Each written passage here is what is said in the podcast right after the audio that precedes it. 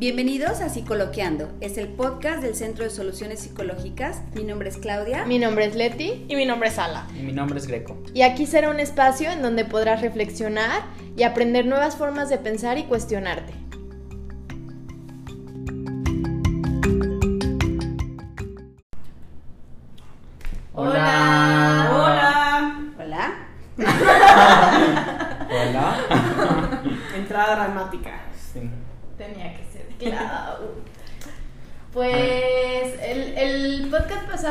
Hablando un poquito de qué es lo que pasa o cómo es el papel de, de tanto de los papás como del mismo alumno y de los profesores en esto del homeschool y home office. Entonces, en este podcast estamos pensando en platicar un poquito de algunas estrategias que les pudieran ayudar a, a- a que este proceso sea más sencillo y a la vez hablar de esos pensamientos que pueden surgir ahora en, en estas nuevas modalidades, ¿no? Y cómo estos pensamientos también están todo el tiempo en nuestras vidas. Entonces hablemos un poco de las técnicas y de estos pensamientos saboteadores. Sí, pues de hecho justo acabamos, las acabo de grabar para, para unos videos de TikTok y de Facebook. No sé para cuándo vaya a salir este podcast, pero quizá ya van a estar arriba, que es de eh, algunas estrategias para específicamente para padres o para cualquier tutor de algún niño que vaya a regresar a clases, de algunas estrategias para lograr que pueda estar concentrado en su clase y hacer sus tareas. Entonces, ahorita les vamos a platicarnos un poquito algunas de estas estrategias, pero si quieren conocer más, pues ahí están en nuestras otras redes sociales esos videos. Ok, y, y bueno, pues parece que, que cada vez que hay un, un movimiento de, de- de nuestra etapa de vida, que hacemos como una adecuación a, a lo que vamos a hacer, eh, es decir, que vamos a hacer un cambio en nuestros hábitos normales, eh, de repente suele pasar que eh, estos provocan como, como un cierto, ¿cómo diría- diríamos? Como un rechazo, como Como una incomodidad. Como una incomodidad que no que no me permiten adaptarme. Ajá. Sí, como como molestia, como no, no encuentro la palabra. Aferramiento será como aferramiento, apego, a, A la creencia. Yo creo que de, alguna manera es como un caos que llega a desestabilizar esa rutina Sí, que había. exacto, exacto. Y entonces yo puedo estar como enojado o enojada de, de no quiero adaptarme a esto nuevo, me molesta, yo estaba muy cómodo con lo que estaba teniendo y Ya estaba funcionando. Estaba funcionando. Sí, porque somos criaturas de hábito, entonces como Sí. justo como estábamos haciendo el brainstorming de algún video que va a venir después es como cómo hacer un hábito nuevo, porque sí. esto del homeschool o home office pues literalmente un hábito, es eh, el, Sí. el hábito, perdón, de, de, de levantarte, de forzarte a estar, escuela, a estar en la escuela, aunque sea en tu mismo cuarto, en el, a dos pasos de tu cama. Es un nuevo hábito que tienes que forzar, entonces el cambiar de hábitos como que sí crea un poco de incomodidad, pienso yo. Sí, o sea, es como, como que bien decía si ya me estaba funcionando, ¿por qué voy a hacer algo distinto? Si yo creía que lo que hacía sí funcionaba. Y justamente tiene que ver con esto que dices, Clau, que es un cambio de etapa y así como los, los seres humanos somos criaturas, como dice, dice Greco, de hábitos, también es cierto que estamos en constante cambio. sí. Entonces, evidentemente, el crear y generar nuevos hábitos, el cambiar y el adaptarnos a nuevas circunstancias es algo que sí o sí va a suceder. Porque, a ver, eh, eh, explíquenme por qué, psicólogas. Eh, Ah, eh, eh. explíquenme por qué. Disco tengo- rayado, una de las técnicas. Ya, acabamos de grabar. ¿Por qué pasaba que los niños no querían ir a la escuela y ahora va a resultar que los niños sí van a querer ir a la escuela? Que no van a querer tener eh, sus clases en casa. Porque somos contreras. Sí, definitivo. Eso sí ¿No? es muy cierto. ¿Contreras? Entre que somos contreras, sí, es cierto, pero también ya estaban habita- habituados. Habitados. Este Alguien se le podcast- lengua la traba. Este podcast se nos lengua la traba mucho. Seguro no hemos Este, tomado nada. O no es por No. la cinta que traemos. Ya vieron el detrás de cámaras. Este. ¿Qué? Ah, estamos habituados como al, a la misma dinámica y a ver que a los compañeros, que a las maestras, que esto y aquello. Y entonces, si bien era pues complicado a veces llevar al niño a la escuela por el hecho de que también estaba habituado a estar en casa, sobre todo en los primeros años que empiezan a, ir a, a este ámbito escolar. Ahora que se ha cambiado, pues sucede lo mismo. ¿Qué está pasando? ¿Qué pasa? Greco se está muriendo arrancándose su tatuaje. Que déjenles como platicamos que tenemos tatuajes, bigotes, barbas, cejas y todo, y entonces probablemente este podcast vaya a ser lleno de sonidos de cinta de lo normal. Pero bueno, volviendo al tema. siento que esta incomodidad que ustedes platican de cambiar de hábitos y cambiar de la forma en la que ya conocíamos la vida puede generar muchos pensamientos como negativos o comportamientos no tan buenos. ¿Cómo describirían esto o cuáles son algunos de los más clásicos que pueden es, es a lo, a lo que a lo que iba hace rato, ¿no? O sea, como nosotros tenemos como estas adecuaciones que decías, Leti, o sea, e, e, el niño va primero a la escuela y él estaba en casa, no quiere ir a un nuevo escenario porque no sabe qué se va a encontrar ahí, ni qué va a suceder, ni, ni cuáles van a ser las reglas de si él va a tener eh, lo que él necesita para vivir, el apapacho de mamá, la comida. Entonces, eso es cierto, que no sé qué sucede, yo no quiero vivirlo una vez que se hacen ciertas eh, adecuaciones por parte de la mamá y por parte de, los, de, las maestras, un niño entiende que es un territorio seguro. Pero cuando cambiamos a la secundaria, volvemos a tener un ciclo igual de desconcierto. Ahora, como, como, como sociedad, como humanidad, estamos teniendo un mega cambio porque es, eh, ya no podemos ir a esto que estaba tan institucionalizado como que la escuela era fuera. Y entonces, eh, sin embargo, el fenómeno psicológico es muy semejante que cuando en, los eventos anteriores que teníamos, cuando yo estaba en casa y tenía que ir al kinder, cuando yo estaba en casa y tenía que ir a la escuela, internamente era salgo de mi zona de confort para ir a algo incierto en este momento estamos viviendo una situación semejante, tanto los papás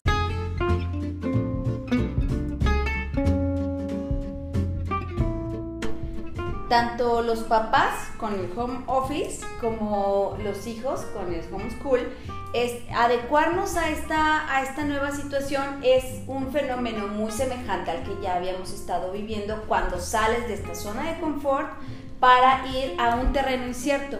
Entonces, en este momento, esta situación hace que, que, estemos yendo al terreno incierto, pero es algo que ya habíamos vivido en otras circunstancias.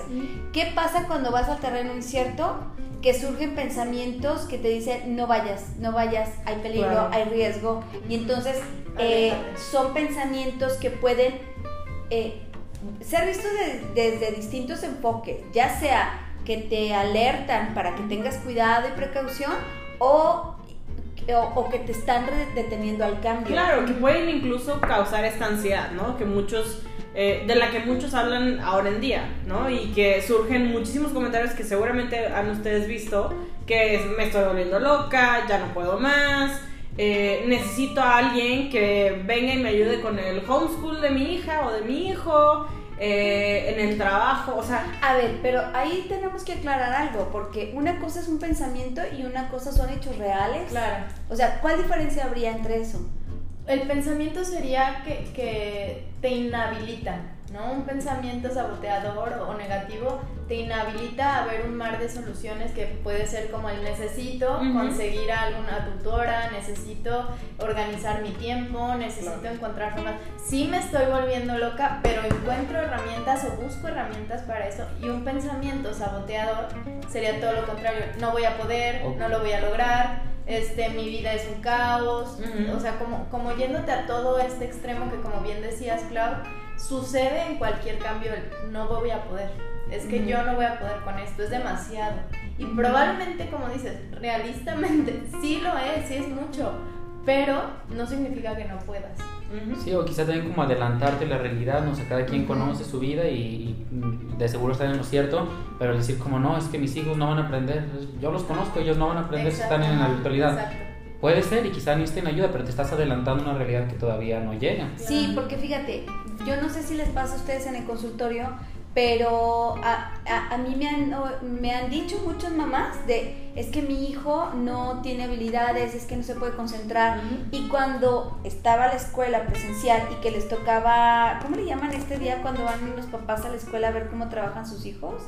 Ay, Ah, sí, lo he escuchado, Sí, no sí, recuerdo. ese día que Ese día, ustedes saben de qué día estoy hablando. Muchos dicen, no lo puedo creer, es que estaba sentadito y era el que sabía responder y era el que tenía... Yo no me lo imaginaba que tenía estas habilidades, porque cuando se van de esta zona de confort salen todos sus recursos y estas herramientas que no tenías en la zona de confort, obviamente, Exacto, ¿no? Exacto. Sí, sí, sí, o sea, es un, es un cambio definitivamente. Y estos pensamientos, la bronca que tienen es que creemos que somos ese pensamiento. Y, eso nos limita. Y hace un tiempo escuché a, a una persona eh, que, que decía algo así como, el pensamiento es como la digestión.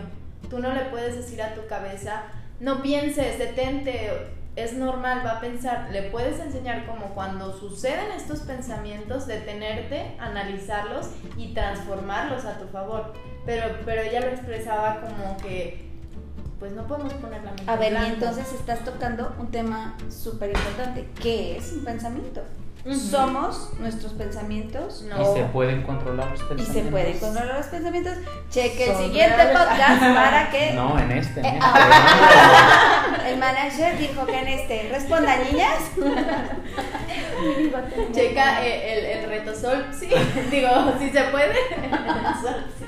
No, le- no somos los pensamientos, claro está que no somos los pensamientos.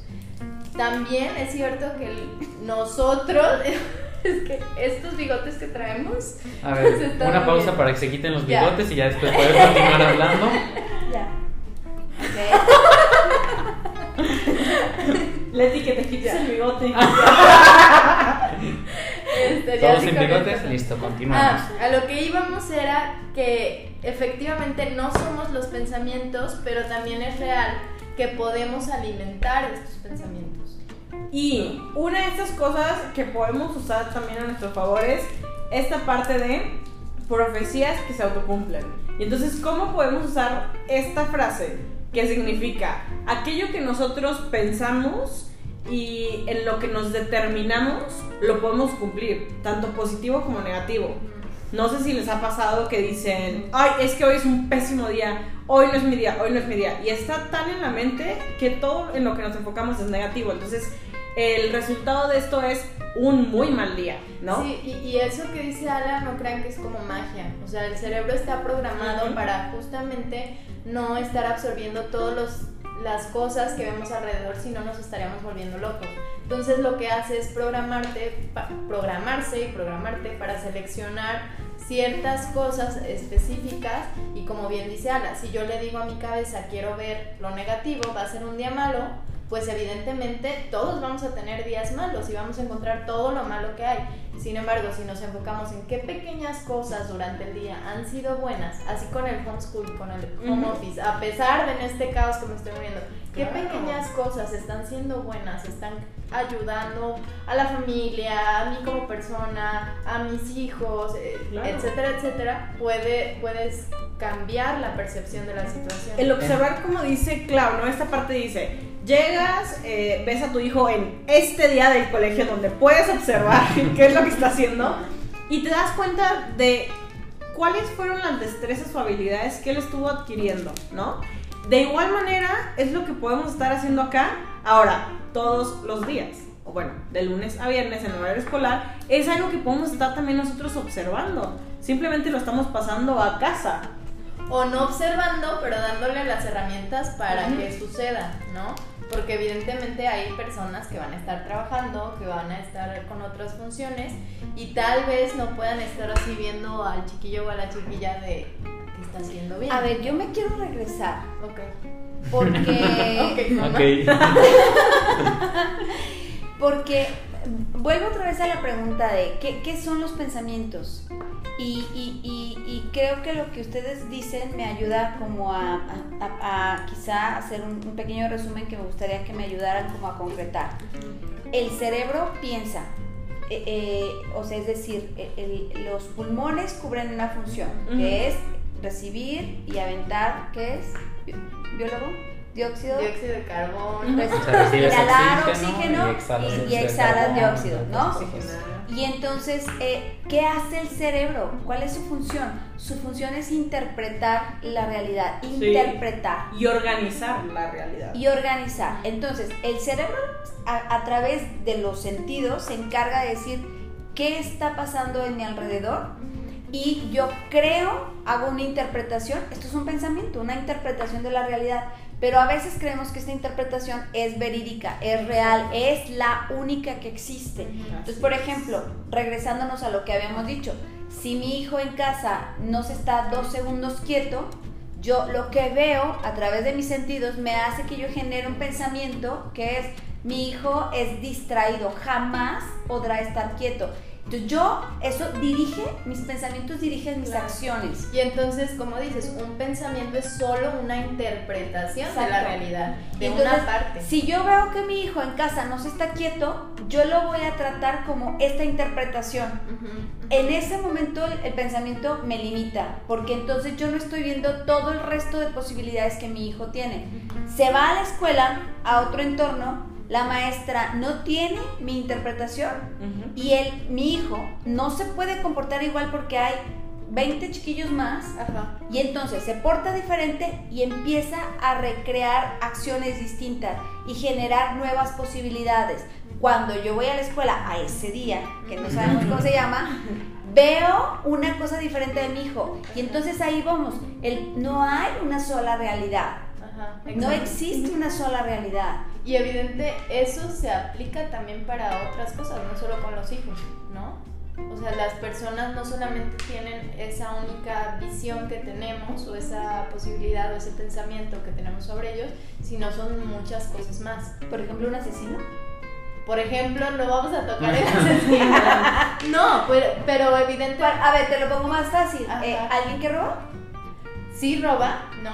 O sea, tenemos que decir, sí, sí roba, y si es una realidad, Más eso no significa que no sea amoroso con sus hijos. No significa que la conducta que está haciendo está bien. O sea, pero, No creo hay que, pero creo que lo que va claro más bien es como lo que piensa alguien que robas. Es como, Ajá. Digo, no quiero englobar y es un tema muy polémico que sacas, no sé por qué lo sacas, qué no tocas. tenemos tiempo. Pero, por ejemplo, o sea, es como, No miedo. quizá uno de los pensamientos que puede tener es como, si no robo, no hay ninguna otra manera en la que pueda proveer. Exacto. Y es una, exacto. es una interpretación limitada, o sea, si hacemos como la traducción de lo que yo he entendido de lo que ustedes dicen, un pensamiento es una interpretación.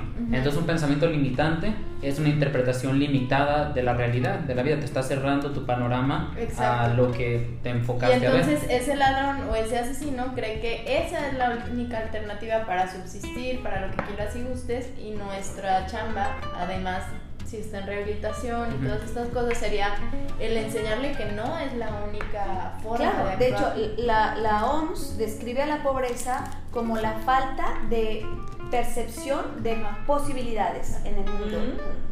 Entonces, eh, qué interesante la definición de Sí, la pobreza, porque sí. no se refiere al A dinero, riqueza. se Así refiere es. al no poder percibir posibilidades. Ajá, ajá. Entonces, aterrizándolo a esta introducción que estamos cerrando ya con lo de home school y home office, ¿cuáles serían algunas interpretaciones limitadas de la Ah. realidad que pueden existir en este regreso a clases o en el proceso general de la vida de homeschool y home office? Una es, en la escuela no se va, en la casa no se va a aprender, solamente Ujú. en la escuela se puede dar el aprendizaje. Entonces me gustaría escuchar, perdón por interrumpir, Sí. como las más populares que creen ustedes que pueden existir Ajá. de interpretaciones limitantes, interpretaciones no completas de la realidad y como cómo podrías este, abrir tu panorama. O bueno, ya después hablaremos de, de qué hacer con estos pensamientos, pero en este momento como qué otra faceta de esta realidad podrían ofrecer ustedes a estos pensamientos limitantes. Por ejemplo, tomando este pensamiento global que dice Clau de en la casa no se aprende, o sea, solamente en la escuela, este es como limitar el espacio únicamente a eh, una actividad en específico, cuando puede transformarse. Sí, porque, eh, Ajá. per- perdón que te interrumpa, porque por ejemplo, eh, el pensamiento limitante es, es creer que el aprendizaje es solamente de conceptos y de cosas que, perdón, que la SEP nos puede brindar. Eh, la SEP ha hecho un muy, una muy buena compilación de ciertos elementos que deberían ser aprendidos en cierta etapa de la vida. Sin embargo, ha dejado muchas cosas de fuera que otras escuelas, como en, en- Ujú. en Finlandia, han retomado. Cosas de casa, cosas que, que han descubierto que cuando un niño está haciendo un huerto, hay muchos elementos Claro, que se mueven en su cerebro, eh, el, el manejo de la tierra, de tocar un gusano, de ver crecer una hortaliza y demás, genera ciertas cosas distintas eh, de, de un aprendizaje escolarizado, eh, así de, Que era lo que hablábamos, ¿no? En el, en el primer episodio de justamente ha habido aprendizaje en los chicos, han crecido en muchas En cuestiones sociales, este, cuidado de ellos mismos, etcétera, etcétera, que quizás en nivel de español, matemáticas no. Sin embargo, justo ahorita que dices eso, hace unas horas tuve una paciente que me decía que su hijo ha avanzado mucho, a diferencia de que en la escuela que, que aprendió eh, a, decir las vocales de, de cierta forma, a contar hasta tal número, ya pone los números de tal forma, cosa que en la escuela, si bien era un proceso y, y no era que fuera retrasado, pero que ya ahorita ha avanzado bastante y a pesar, como bien decimos, a pesar de que es en casa. Sí, entonces sí podríamos decir que es un mito que no se aprende en casa. Me Sí. parece que los papás hemos dicho, aquí no hay escuela, aquí no se da el aprendizaje y hemos dejado o segmentado como esto se va a dar afuera de casa. Ajá, Y quizá el día de hoy deberíamos de, de- de observar que esto es un pensamiento limitante y observar que los frutos y los brotes del aprendizaje se están dando y se han estado dando desde antes en las casas, ¿no? Sí, sí, sí. Y hoy observamos cuáles. Y bueno, hay varias escuelas, eh, eh, varios modelos de aprendizaje que le llaman escuelas al aire libre, que ellos sí tienen todo un programa del cómo el aprendizaje se da fuera de casa. Lata con cabello. Tiene hambre. Ok. Ese sería un pensamiento limitante. Otro pensamiento limitante es yo, mamá, no voy a poder. No puedo con escuela y con, y con mi trabajo en casa. ¿Yo mamá o papá? Yo, mamá o yo, Claro, papá. en donde ya estás dando por hecho que no vas a poder, ¿no? O sea, ya estás hablando de un futuro y ya estás diciendo cuál es supuestamente el resultado. vaticinando lo que va a pasar. Ajá. Entonces, en ese caso, una de las cosas importantes a saber es que ahí ya, ya sabemos que existen riesgos, ¿no? Que hay algunos obstáculos. Entonces ya podemos también el pensar cuáles son estos obstáculos y estar buscando de qué manera tanto nosotros en casa como alguien de la familia o alguien cercano también pudiera estarnos ayudando, ¿no? Porque si bien es cierto que hay un montón de cosas por hacer, creo que es falta de una, o sea, de una reestructuración, por ejemplo, en la casa, en donde se puedan dividir algunos roles, en donde los horarios se puedan acomodar mejor, en donde claro que habrán cambios, pero muy seguramente también esos cambios puedan traer muchas cosas positivas, ¿no? Mucho más Sí. orden, mucho más, no sé, seguimiento, pues. Y como, como dices, eh, cada cambio necesita una reestructuración. O sea, cuando hay un cambio de lo que sea, se, es como si, se, si, la, tien- la, la tierra temblara, ¿no? Exacto. O sea, se mueve la tierra de lo que estamos acostumbrados y es cómo nos vamos a volver a acomodar, vamos a acomodar la estructura de la familia, el rol que tiene cada uno, las actividades que cada uno desempeña. Entonces, aunque hubiera habido pandemia, sí o sí iba a haber cambios en las familias, dependiendo de la etapa en la que estuvieran. Claro. Sí, Sí, a mí na- aquí nada más me gustaría retomar lo que estaban diciendo hace un momento de la diferencia entre los hechos y los pensamientos limitantes, o sea, porque no quiero que suene como un ataque de no, mamá o papá, sí tienes tiempo, no te hagas. Sí, O sea, es claro. como, no, puede ser un hecho que en realidad no Sí, puedas. claro, Claro. A lo, que nos- a lo que se refieren es como, no dejes que este pensamiento, esta interpretación limite tu panorama. Puede que tú no puedas, pero puede que un sobrino, un tío te pueda ayudar, o que tu hijo sea capaz si es que ya tiene más edad. o sea, es Así como, puede que sea un hecho, nada más no, no limites tu Exacto. panorama. Cuando dices no puedo es, me encierro en el no puedo y es como si le dieras zoom a una cámara y solamente alcanzas a ver esa partecita de la situación. La Fíjense, le- le- les cuento una, una historia que no me la sé bien. Entonces mejor no, claro. No la ¿Me debes. siento? Siéntese, señora. No a ver, final. este- este- esta historia seguramente ustedes la leyeron y, la- y me pueden ayudar con ella. Que era una competencia de robótica en Japón y los mexicanos ganaron. Ajá. Creo que se fue la luz, algo sucedió, pero resulta que los mexicanos eh, pelaron cables, juntaron, hicieron y hicieron que su robot se, se pusiera, se pusiera a andar. Y entonces eh, eh, la- las personas narran que les sorprendió mucho cómo los mexicanos hicieron algo que no, que no se esperaba que se hiciera. ¿no? Entonces, eh, eh, todos habían parado y, y habían dicho, si ya se fue la luz, pues entonces ya no se Claro, puede hacer no se nada, entonces esto se acabó, punto, ya no hay competencia. Pero ellos continuaron porque dijeron, ¿cómo sí lo vamos a lograr? Entonces, eh, me parece que en este caso es lo mismo. Es, ok, yo estaba acostumbrada a tener mi vida de cierta forma, tenía unos hábitos y estaba en una zona, llamémosle Z, ¿no? Viene este terremoto que tú hablas, Leti, y ahora me mandaron a la A, ¿no? Y es como, yo sé hacer las cosas desde el Z. Ajá. ¿Qué voy a hacer ahora en el A? Y mis hijos están ahora en el M. O sea, ¿cómo nos vamos a organizar? No es posible, porque quizá quedamos muy pegados eh, eh, en esta nueva organización. Y entonces creo que es, eh, el pensamiento limitante es cómo interpretamos este hecho real del que hablas, Greco. O sea, es, es un hecho que definitivamente las mamás tenemos un desafío, pero más las mamás que tienen sus hijos en edades escolarizadas pequeñas, Claro. definitivamente Claro. es un reto fuertísimo. Pero ¿cómo interpretamos? ¿Cómo vemos esto? ¿Nos paramos como el resto de las naciones en ese concurso o decimos, a ver, ¿cómo sí lo puedo arreglar? O pelamos los cables. Ujú. ¿Cómo, ¿Cómo sí lo voy a hacer? Mis hijos se burlan siempre porque dicen que yo siempre estoy diciendo de, ya me dijiste cómo no, ahora dime cómo sí.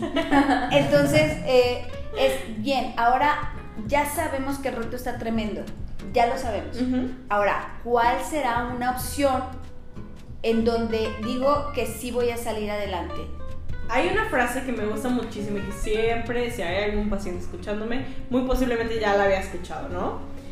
Y dice, un hombre es lo que hace con lo que hicieron de él.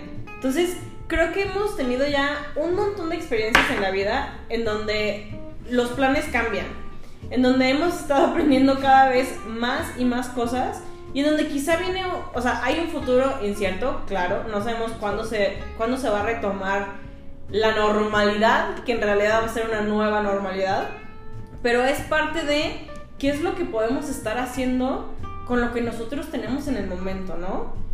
Ya no, ya no podemos usar aquello que teníamos y que ya no está.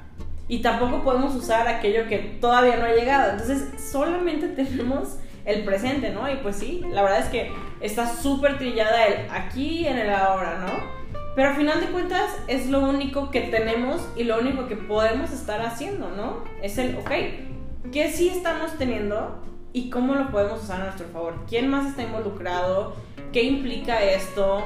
Eh, ¿Cuál es, por así decirlo, como el costo de lo que estoy haciendo? Pero también cuál es el beneficio de, de todo este esfuerzo, ¿no? Entonces, no sé, incluso lo podemos ver como en algún ejemplo quizás súper tonto, ¿no? El ejercicio. Nos cuesta, bueno, me voy a incluir y lo voy a hacer general, no va a ser de todo el mundo, pero nos cuesta empezar a hacer ejercicio. Pero una vez que el ejercicio está terminado, la satisfacción es enorme. Es un, ya lo logré, es un, ahora siento energía, todo esto está pasando. Entonces, definitivamente es algo que cuesta trabajo, tanto el empezar como estar en el Inter, pero que definitivamente nos va a llevar hacia algún lado. Es importante saber que estamos haciendo algo al respecto. Y eso ya es más que no estar haciendo nada. Sí, como dices, Ala. El, ahora sí que el pasado solo nos sirve como para aprender, al Claro. final de cuentas, y el futuro para visualizarnos dónde queremos estar, pero lo único que tenemos es, como dices, el ahora, en este momento. Y justamente mientras hablabas de todo eso, me ponía a pensar en todas las etapas que como seres humanos, mínimo a nuestras diferentes edades que tenemos, nos han tocado pasar. ¿Qué pasó, Clara? Pasó la saliva, pasó la que van a preguntar cuántos años tenemos. Este, no, claro, tranquila. Pero lo que voy es que nos ha tocado evolucionar en muchas cosas. En tecnología, en carreteras, en construcciones, en estudios, en lo que se podía estudiar antes y que, que ahorita ya hay un millón de carreras, este, en cómo aprendíamos. Yo me acuerdo que, que este, cuando me tocó cuando nos tocó estudiar la maestría, pues nosotros veníamos de una estructura que todo mundo conocemos, de, de, pues vas, tienes tu horario, todo es muy puntual, sabes qué tienes que hacer, cómo lo tienes que hacer.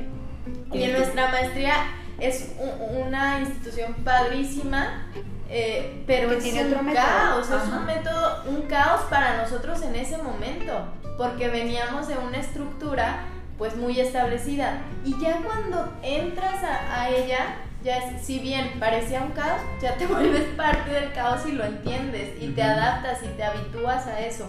Y como eso, pues el simple hecho de la tecnología, ¿no? Y, y retomando esta parte, Leti, Ajá. que tú dices como de que se han tenido que hacer, o bueno, se- sí, se han tenido que hacer cosas nuevas y, y proyectos nuevos y todo surgió desde la innovación, desde cero, o sea, desde una idea, desde algo desconocido, desde algo que todavía no se había creado. Entonces, está padrísimo pensar en esto. Y nos hemos dado cuenta de eso, ¿no? No estábamos preparados para todo esto que está pasando, Claro.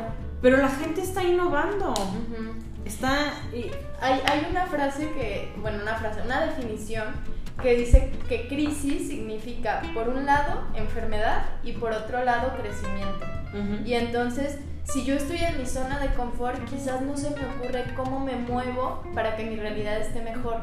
Pero si estoy incómodo en esta realidad que está cambiando, voy a buscar cómo me adapto y cómo saco recursos para sentirme otra vez en esta zona de confort que es amigable y que es agradable para mí. Y entonces a partir de ahí es, se crean innovaciones, este, la gente saca su mejor potencial, eh, se aprenden nuevas cosas, se generan nuevas teorías, nuevos medicamentos, nuevas... ¿Por qué? Porque la realidad en donde estamos era incómoda y en esta adaptación pues sacamos muchas cosas Sí. innovadoras. Creo que este tema de la adaptación es algo muy interesante que de seguro vamos a tocar más adelante porque es todo un tema. Sí. Pero volviendo a lo que decías del caos, o sea, yo, mi parte de- científica, física sale y es como todos los sistemas se dirigen al caos, o sea, Ujú. nuestro universo desde que se creó hasta ahorita va aumentando el caos y va a seguir aumentando el caos, la entropía. Entropía, biólogo. Este, y es Es tan como sistémico al mismo tiempo. Un biólogo creó su sistema. El biólogo. Entonces- Vamos a empezar el debate. Entonces Sí. es como, este, eso hablando físicamente, pero aplica también a la sociedad, o sea, Exacto. va siguiendo y aumentando el caos. Entonces creo que este tema de la adaptación y cómo identificar las pocas cosas que podemos controlar es algo importante. Y por ejemplo, eh, subimos una frase al Instagram el otro día, ahorita no está cargando, pero era algo así como los pensamientos son las herramientas Con las que. con las que pintas tu pintas lienzo tu lienzo de de Louis, vida. Louise Hay, Sí, muy buena Louise autora. Hay. Este, entonces como pero ahorita ya entramos en una especie de paradoja porque ya dijimos que no podemos controlar los pensamientos porque son una interpretación. Ujú. Ajá. ¿Qué podemos hacer con ellos? Pueden filtrar, los puedes entrenar. ¿Qué puedes hacer? Sí. Porque siento que, digo, igual corrígeme si estoy mal ahorita que hablamos del, del caos, que los pensamientos, tus emociones, este tipo de cosas internas son un poco de las cosas como las que medio puedes controlar o filtrar o, o trabajar con. No puedes controlar la pandemia, no puedes controlar el regreso a clase, no Ujú. puedes controlar otras cosas. que sí puedes controlar? Y si son los pensamientos, que es el tema que estamos hablando, estaría súper. Ok, yo, yo creo que sí, para empezar a, a lo, que, lo que decíamos al principio, que puedas diferenciar que tú no eres tus pensamientos, que el cerebro piensa, el cerebro fabrica interpretaciones, pero estas interpretaciones no eres tú, es una interpretación. Si tienes miedo, si tienes esta sensación de caos, no es que tú seas el caos, aunque te sientas así, es solamente una interpretación. El pensamiento está ahí para que hagas algo con ello, para que dirijas tus acciones.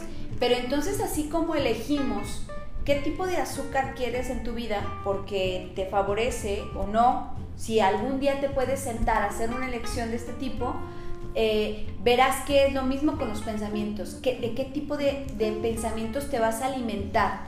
Si sabes que no eres tú el que fabrica estos pensamientos, sino que estos son automáticos de acuerdo a una sociedad en la que vives que te enseñó a eh, introducir unos ciertos códigos que te ayudan a, a hacer como simbolismos, ¿no? Si mi mamá tiene cara eh, eh, fruncida, Asociaciones, eso claro. significa que está enojada, ¿no? Esto yo así empiezo a hacer como códigos de qué está pasando a mi alrededor. Eh, y entonces eh, yo tengo que saber que mi mente a través de estos códigos genera esta interpretación, pero esta interpretación que yo estoy dando no soy yo. Entonces tengo que clasificarlos y decir, ok, yo estoy interpretando esto y esto me hace sentir incómoda. Significa que, como bien decía Leti, estoy en una zona que no me agrada, que me, es, que me está incomodando, que no estoy bien situado en esta realidad. Entonces tengo que gestar cierto tipo de acciones para, como bien decías, Ala, eh, y, y tú, Leti, ordenar el caos, surfear la ola del caos. Y es, yo puedo generar ciertos pensamientos, aquí sí, eh, de- que, que emanen desde mí hacia dónde quiero ir. Y entonces eh, eh, utilizar la mente humana para gestar mis propios pensamientos que me lleven hacia otro lugar, que me muevan de este lugar que ev- evidentemente no me gusta, que, que me son incómodos, pero tengo que observarlos, ¿no? Y aquí hay toda una escuela oriental que nos ayuda eh, eh, a, enseñarnos a ver a los pensamientos y dejarlos pasar, ¿no? Los budistas, eh, a través de, de ciertos tipos de meditaciones del aquí y el ahora, nos dicen que tenemos que observar el pensamiento y dejarlo pasar como si fuera una mosca o como si fuera una nube. Ajá, no atraparte, no, no, no atraparlo y pensarlo, ponerle play y correr ese pensamiento. Es como si llegara a una nube, es no voy a poder, está terrible. Es porque todos estamos diciendo hay un cambio. Esto, esto no es como antes y no se va a poder porque así no se daba la escuela. Claro. Agarro ese pensamiento, lo tomo, me lo pongo y entonces yo ya soy el caos. Y entonces estoy corriendo, le puse play al pensamiento de Elegiste esa interpretación. elegí esa interpretación y entonces es como, pues no se puede, estoy vestida de no se puede y entonces yo voy a actuar como un no, no puedo. ¿Qué puedo hacer es, ok, sí estoy viendo esta nube que dice, está difícil, todo cambió, perfecto, la dejo que se vaya, digo, sí, se siente incertidumbre, se siente un caos, no lo niego, pero entre más me resista el pensamiento, Claro. eh, es sí, estoy de acuerdo, es un caos, totalmente de acuerdo, Sí. perfecto. Sí, es validarlo. ¿Qué voy a hacer? Me, me viene esta nube de pensamiento a decirme, hay que hacer movimientos, muévete de ahí, niña. Entonces hay que generar nuevos pensamientos. Bueno, tengo que poner una estructura en casa, tengo que adecuarme, tengo que cambiar mis horarios, tengo que entender esta realidad. Ahora es- voy a poner una interpretación que me sea más cómoda. Voy a agarrar una nube que me sea más cómoda para interpretar esto y ver cómo sí puedo lograrlo, ¿no? Y, y, y justo esto que dices, Clau, es como entre más yo niega el pensamiento Sí. y diga, no, no, no, no quiero pensar en esto, no quiero, más va a estar siendo recurrente. Y es validarlo. Y algo que justamente todas estas filosofías orientales y todo eso dicen es, está ahí, no lo juzgues. Y, y era una, esta persona de, de la que de la que hablaba al principio del podcast es, es Ligia, que practica todo esto del mindfulness y todo esto. Y ella dice eso, a ver, el pensamiento va a estar, no lo juzgues. Déjalo que pase, como bien dices, en esta oleada del caos y, y ya. Y después podrás generar nuevos pensamientos, pero se te van a ocurrir mil cosas. ¿Por qué? Porque la mente no descansa. En la medida que tú la dejes que pasen los pensamientos, que si aceptes esta preocupación, a- aceptes esta sensación que te genera, es como, ok, ahora sí que como dicen otro, otras personas, pues ya te diste tu lloradita y ahora sí a darle, como dices, muévete niña. o Sécate las niña". lágrimas, ponte de pie. Ajá, exactamente. Entonces, a fin de cuentas, creo que podemos decir que, una, no somos el pensamiento, dos, este, el pensamiento solo es una interpretación parcial de la realidad, y tres, valídalos para así poder generar nuevos que te ayuden a estar en esta estructura más cómoda para tu vida, ¿no? Sí. Así en resumen. Y en un rol también activo, ¿no? O sea, no en un rol pasivo de, bueno, esto es lo que pasa, sino más bien, ok, esto es lo que pasa, ¿qué hago con esto, no? Ajá. No observar, sino en- entonces, ¿qué hago? Actuar. Ujú, Exacto. Exactamente, pasar del pensamiento a la Sí, acción. a la acción. como el método científico, ¿no? Primero observamos, analizamos y a partir de eso tomamos acción. Entonces, digo, ahorita os voy a hacer una pregunta, no sé si estoy abriendo un tema más, más largo, si pueden dar una respuesta corta estaría bien, pero, o sea, por ejemplo, para las personas con más madurez o más adultas que pueden intelectualizar todo esto y decir, ok, voy a elegir a ver esto con otra óptica, puede que sea más sencillo hacer estos cambios. Pero, por ejemplo, como para los niños en este, en este caos, como qué, se le, qué, qué, recomendaciones puede haber que ellos que quizá todavía no pueden entender esto de, ah, es una parte de la realidad, déjala cambio, no sé qué, no sé qué, deja paso a la nube, o sea, como qué se puede hacer con ellos para que para que pasen mejor este caos o, no tengan tantos pensamientos no podemos hablar del tema. No, tendríamos que matar si lo decimos.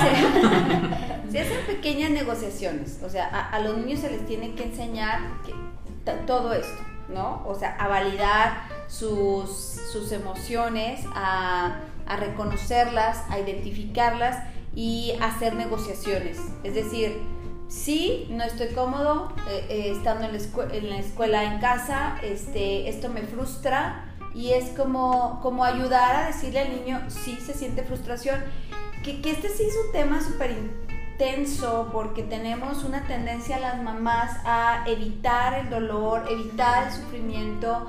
Eh, y, es como no quiero que ni un momento mi hijo esté sufriendo. Sin embargo, todos los autores existenciales nos han dicho que atrás del sufrimiento y atrás del caos y de la crisis viene el crecimiento. Entonces, eh, nosotros tenemos eh, eh, que ser como un poquito más tolerantes con la frustración y, la desesperación que puedan tener nuestros hijos y no evadirla, no decir, estás frustrado y es como, ay, ¿qué te doy? Te doy una paleta, te doy un chocolate. que se frustre.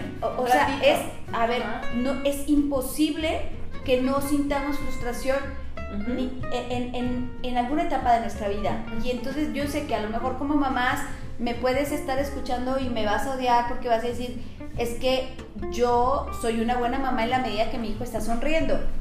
Entonces, eh, ok, a lo mejor mientras esté contigo, pero después es inevitable la frustración y el, y, la, y, el sentimiento de incertidumbre en el ser humano. Tarde o temprano lo va a vivir. Y si no le aprendes a que conviva con la incertidumbre, es un, un, una, un, fenómeno, una experiencia que después no vas a saber qué hacer con ella. Pero si está contigo y tú le ayudas a decir, sí la frustración se siente, sí la vulnerabilidad, sí el miedo, sí acéptalo y quédate tranquilo, respira profundo, no te va a pasar nada, te acompaño para que tú sepas cómo atravesar estas emociones que a todo ser humano nos, toca experimentar y nos toca saber aprender a lidiar con ellas. Una vez que aprendes, ya sé que te vas a querer regresar, pero una vez que aprendes a lidiar con tu, con tu emoción, que las mamás les enseñamos a los hijos a decir, sí, reconoce la emoción, que es la primera que te alerta de la interpretación de la realidad, que te dice, eh, eh, eh, ojo acá, está pasando un evento que merece nuestra atención. Nuestro pensamiento va, fabrica una interpretación, y entonces tú como mamá lo acompañas en el mismo proceso que tú también tienes. Claro y es valida la emoción y deja que pase y entonces, ¿qué si quieres? Que en este momento quiero este, irme a la escuela o estar con mis amigos. esto no lo podemos hacer. Y entonces ya hicimos un TikTok de cómo generar eh, alternativa, ilusión de alternativas para decir, a ver, estás frustrado porque en ese momento quieres ir con tus amigos, pero eso no se puede. Entonces, lo que tú quieres es estar divertido. ¿Qué te parece? Si jugamos esto, juntos o lo juegas tú solo haciendo esto otra cosa. Pero es esto no lo puedes tener. Sí, claro. Ah. lo que yo estaba pensando conforme lo que ibas diciendo, Clau, es también dar esta estructura. Porque quizás como dice Greco, como adultos nosotros es, a ver si hago esto, esto, intentar darle esta estructura al chico, a ver si quieres expresar tu emoción, sí está bien, a ver cómo, arrancamos papel, este, tú sácala, a ver, hagamos un dibujo con plastilina, esto y aquello, que sí sienta esta estructura y usando su pensamiento creativo e imaginativo de, y ahí estás diciendo, no lo evites, mamá, no. digas, ay, cállate ya, no estés sintiendo eso, siéntate, vete a tu cuarto, Es cállate. validar la emoción. Sí. Validar y redirigir la atención o la energía que hay en eso, ¿no? Como tú lo vas a hacer con tus pensamientos, redirigirlo a una solución. Pero tú como adulto o como tutor de, de- de estos niños o niñas es, yo te redirijo, o sea, te voy indicando por qué camino con esta ilusión de alternativas. Exacto. ¿no? Y recordemos que, bueno, a mí también me gusta mucho hablar de esto cuando tiene que ver con padres e hijos, que es que un hijo aprende de sus propias victorias o derrotas, ¿no? No es el mismo aprendizaje que hay cuando alguien toma la decisión por ti que cuando Sí, te toca a ti exacto, decidirlo. Entonces, creo que también es importante saber que es parte del crecimiento, es parte de aquello que nos está enseñando, ¿no? O sea, Hasta como adultos. Sí, definitivo.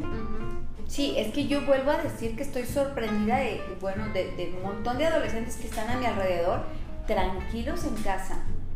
¿De dónde sacaron esas habilidades y herramientas para poder estar en paz? ¿No? Y es aquellas cosas que creíamos que eran imposibles, cuando nosotros confiamos y damos la oportunidad a que cada ser humano tenga sus transacciones internas, es decir, estas negociaciones, a veces nos sorprendemos como seres humanos que estamos logrando ciertas habilidades para adaptarnos a un entorno muy incierto. Es totalmente cierto que es incierto, eso es cierto. Es cierto que Eso es sí, cierto. que es Es incierto. cierto que es incierto. Frase del día. Claro. Este, Éramos Lo humanos, acuñamos es con éramos humanos. El dibujo me encanta, Alan. Ahorita detrás de cámara Sala está haciendo un dibujo. y Vamos a Éramos subir y tiene que decir, ¿es es cierto? Que Es sí es cierto. cierto. Que sí es cierto. Ok, yo quiero sacar un último tema Oh. ya para cerrar el podcast. Sé que es un tema largo, entonces hay que enfocarlo en la limitación que esto produce. Es que es un tema que prácticamente podemos tocar en todos los podcasts por la importancia que tiene, pero es la comparación, la comparación negativa. Creo que lo hablamos un poco en redes sociales, que todavía no sale ese podcast más adelante. Este, y se puede tocar en muchos otros podcasts, pero cómo nos limita la comparación en todos los ámbitos. O sea, yo como adolescente es como, pues ya veo en redes sociales que ya hicieron tal, que, que ya bajaron no sé cuánto de peso, que ya tienen un cuerpazo, que hicieron un huerto en su casa. que- Como yo, pero como es detrás de, Ajá. cámara, no pueden verlo. Y en, el, y, en, y en los demás videos y en los demás espacios. Ah, que- es que la, La cámara cámara engorda. aumenta La cámara. tres Exactamente. kilos. No, Greco ocho. nos graba Ok, acostadas sí, y ensanchamos. Greco tiene la culpa la adicción. Entonces es como la comparación. Y siento que existen todas las edades y por ejemplo en este tema que ya estamos por cerrar de regreso a clases y homeschool y home office es como es que yo como mamá o como papá veo que los papás de, de mi hijo, eh, de los, pa- los, Los papás de mi compañeros, hijo. ¿Cuántos Aplicaron la mía, Greco. Los, compañ- los papás, de los, los compañeros de mi hijo Ajá. ya eh, todo el día están en clase con él, ya aprendieron francés toda la familia, ya hicieron tal, ya hicieron cual. ¿Cómo la comparación Hacen nos limita? huertos, sí, terrible. O sea, me parece que es otra vez lo mismo, ¿no? Como, como, ¿cómo estoy interpretando esta realidad? Y es, yo me siento muy mal, pero estoy viendo que alguien publica que no.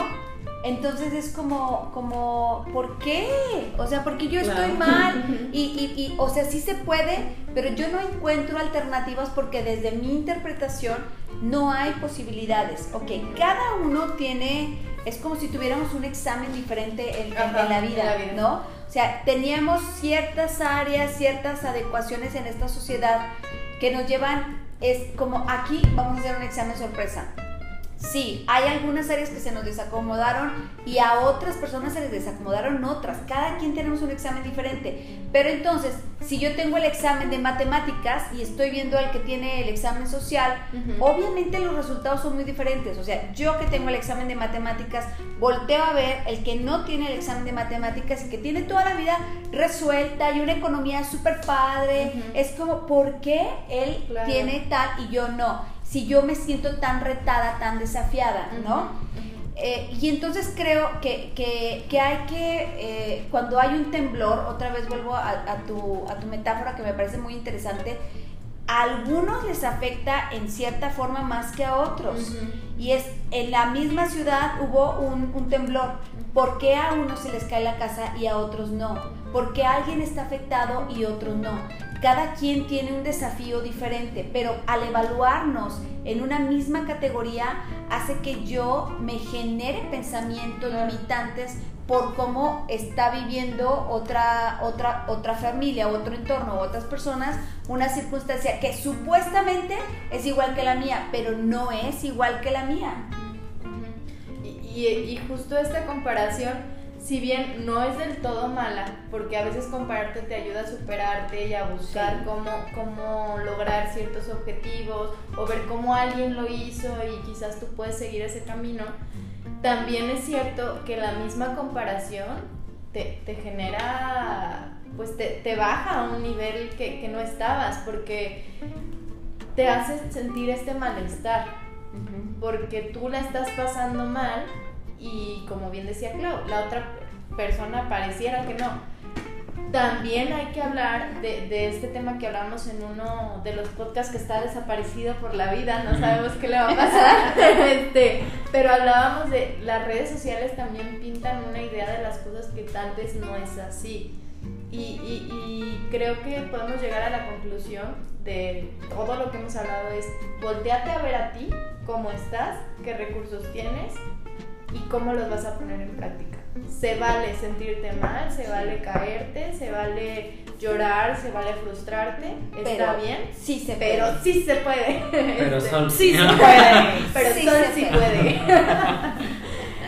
Entonces, en conclusión, ¿qué dirían de alternativa o como solución para, bueno, hice comillas para los que no vieron, solución para los pensamientos limitantes? Sencillo, vengan a terapia con nosotras.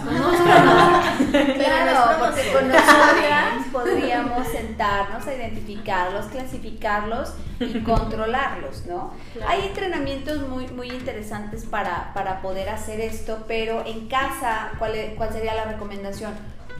Que identifiques la emoción, que la valides, que la aceptes, que identifiques cuál es el pensamiento que te está limitando, que lo veas de frente. Es que siento enojo, siento coraje porque la mamá de enfrente está toda bien organizada para la escuela, sus hijos comen lindo y son súper obedientes. Yo no.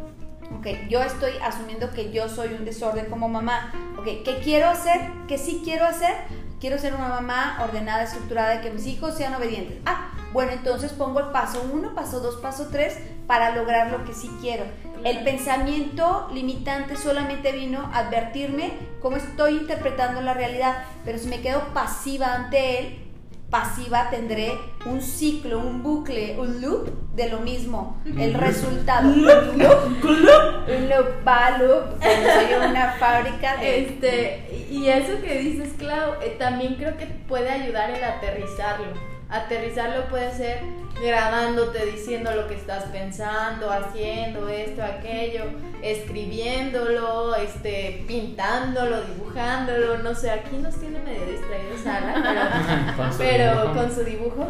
Este, pero creo que la idea es esa. El sí, lo estoy sintiendo, lo valido, lo acepto, lo redefino en, en relación a cómo lo voy a generar para que esto sea adaptable a mi realidad. Y técnicas, que, que es lo que pide y pide y pide Greco, es aterrízalo, aterrízalo en una hoja de papel, en un audio, en algún dibujo. En ¿Cuál es la mejor fórmula de cortar un pensamiento? Respirando. Es lo contrario al, al- al- al proceso mental del cerebro, es el cuerpo. Si respiras hondo, contando hasta 7, lo detienes en tu estómago inflado, cuentas 7, sueltas a la cuenta de 7 también, etcétera. Esto corta los pensamientos. Porque Porque, te- porque tu atención está se concentra en concentrada en otro lugar. Exacto, exacto. ¿Le parecieron las técnicas, señor Greco? Me parece muy bien, espero que al público también le ayuden. Pues creo que sería todo, ¿no? Por este, este capítulo. Muchas gracias por, por escuchar. Esperemos que, que les sirvan estos consejos. Y pues nos vemos a la próxima. Y visiten nuestras redes. En www.solpsi.com.mx eh, tenemos Instagram, Centro Solpsi, y TikTok. También ahí estuvimos muchas técnicas. Y Facebook, Centro de Soluciones Psicológicas. Y Twitter, y, YouTube. LinkedIn, YouTube. Todo donde quieran, para que no se cansen. Victoria's Secret etcétera. Models. Entre otros. Bueno, muchas gracias. Bye. Gracias por Bye. escuchar.